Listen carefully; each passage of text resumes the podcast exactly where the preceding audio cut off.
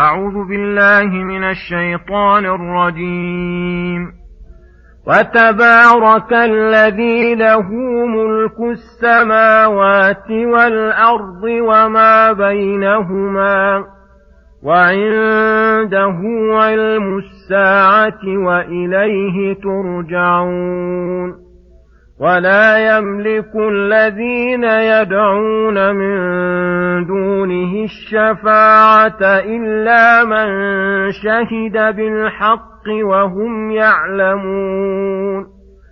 ولئن سألتهم من خلقهم ليقولن الله فأنا يؤفكون.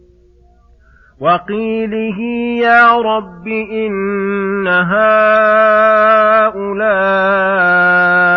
قوم لا يؤمنون فاصفح عنهم وقل سلام فسوف يعلمون السلام عليكم ورحمة الله وبركاته.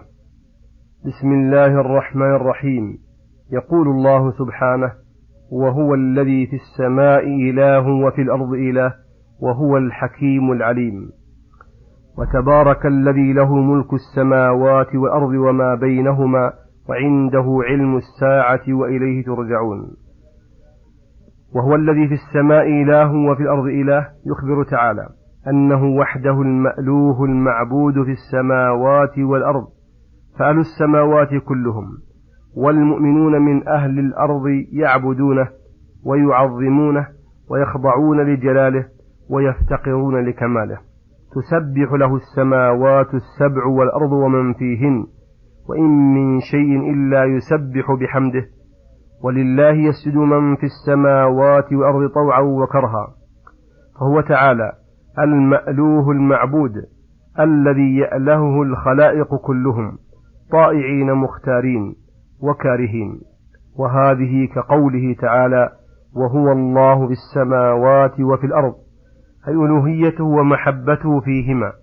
وأما هو فإنه فوق عرشه بائن من خلقه متوحد بجلاله متمجد بكماله وهو الحكيم الذي أحكم ما خلقه وأتقن ما شرعه. فما خلق شيئا إلا لحكمة وحكمه القدري والشرعي والجزائي مشتمل على الحكمة. العليم بكل شيء يعلم السر وأخفى لا يعزب عنه مثقال ذرة في العالم العلوي والسفلي ولا أصغر منها ولا أكبر. وتبارك الذي له ملك السماوات والأرض وما بينهما. تبارك بمعنى تعالى وتعاظم وكثر خيره واتسعت صفاته وعظم ملكه. ولهذا ذكر سعة ملكه للسماوات والأرض وما بينهما وسعة علمه وأنه بكل شيء عليم حتى إنه تعالى انفرد بعلم الغيوب التي لا يطلع عليها أحد من الخلق لا نبي مرسل ولا ملك مقرب. ولهذا قال وعنده علم الساعة. قدم الظرف ليفيد الحصر أي لا يعلم متى تجيء الساعة متى تجيء الساعة إلا هو ومن تمام ملكه وسعته أنه مالك الدنيا والآخرة. ولهذا قال وإليه ترجعون أي في الآخرة فيحكم بينكم بحكمه العدل ومن تمام ملكه أنه لا يملك أحد من خلقه من الأمر شيئا ولا يقدم على الشفاعة عنده أحد إلا بإذنه. ولا يملك الذين يدعون من دونه الشفاعة.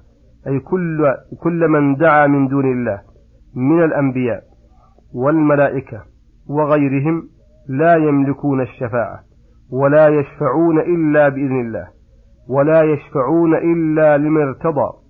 ولهذا قال إلا من شهد بالحق أي نطق بلسانه مقرا بقلبه عالما بما يشهد به ويشترط أن تكون شهادته بالحق وهي الشهادة لله تعالى بالوحدانية ولرسله بالنبوة والرسالة وصحة ما جاءوا به من أصول الدين وفروعه وحقائقه وشرائعه.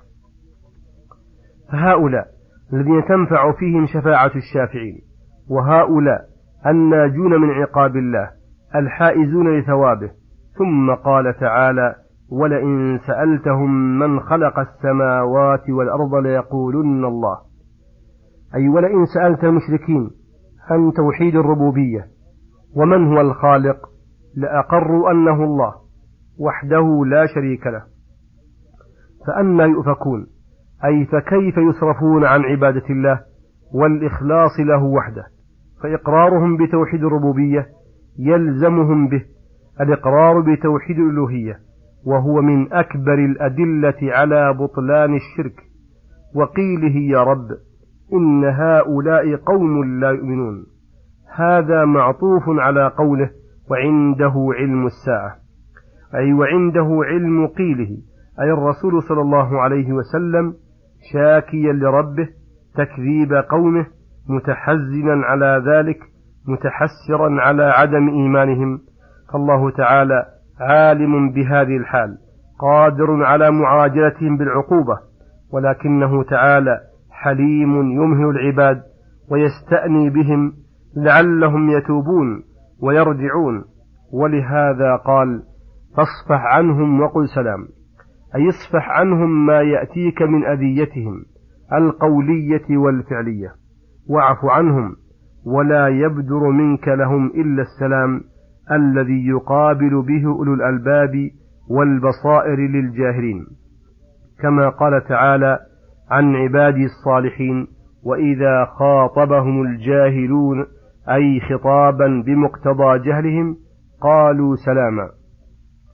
فامتثل صلى الله عليه وسلم لأمر ربه وتلقى ما يصدر إليه من قومه وغيرهم من الأذى بالعفو والصفح. ولم يقابلهم عليه السلام إلا بالإحسان إليهم والخطاب الجميل فصلوات الله وسلامه على من خصه الله بالخلق العظيم الذي فضل به أهل الأرض والسماء وارتفع به أعلى من كواكب الجوزاء. وقوله فسوف يعلمون أي غب ذنوبهم وعاقبة جرمهم وصلى الله وسلم على نبينا محمد وعلى آله وصحبه أجمعين. وإلى الحلقة القادمة غدا إن شاء الله. والسلام عليكم ورحمة الله وبركاته.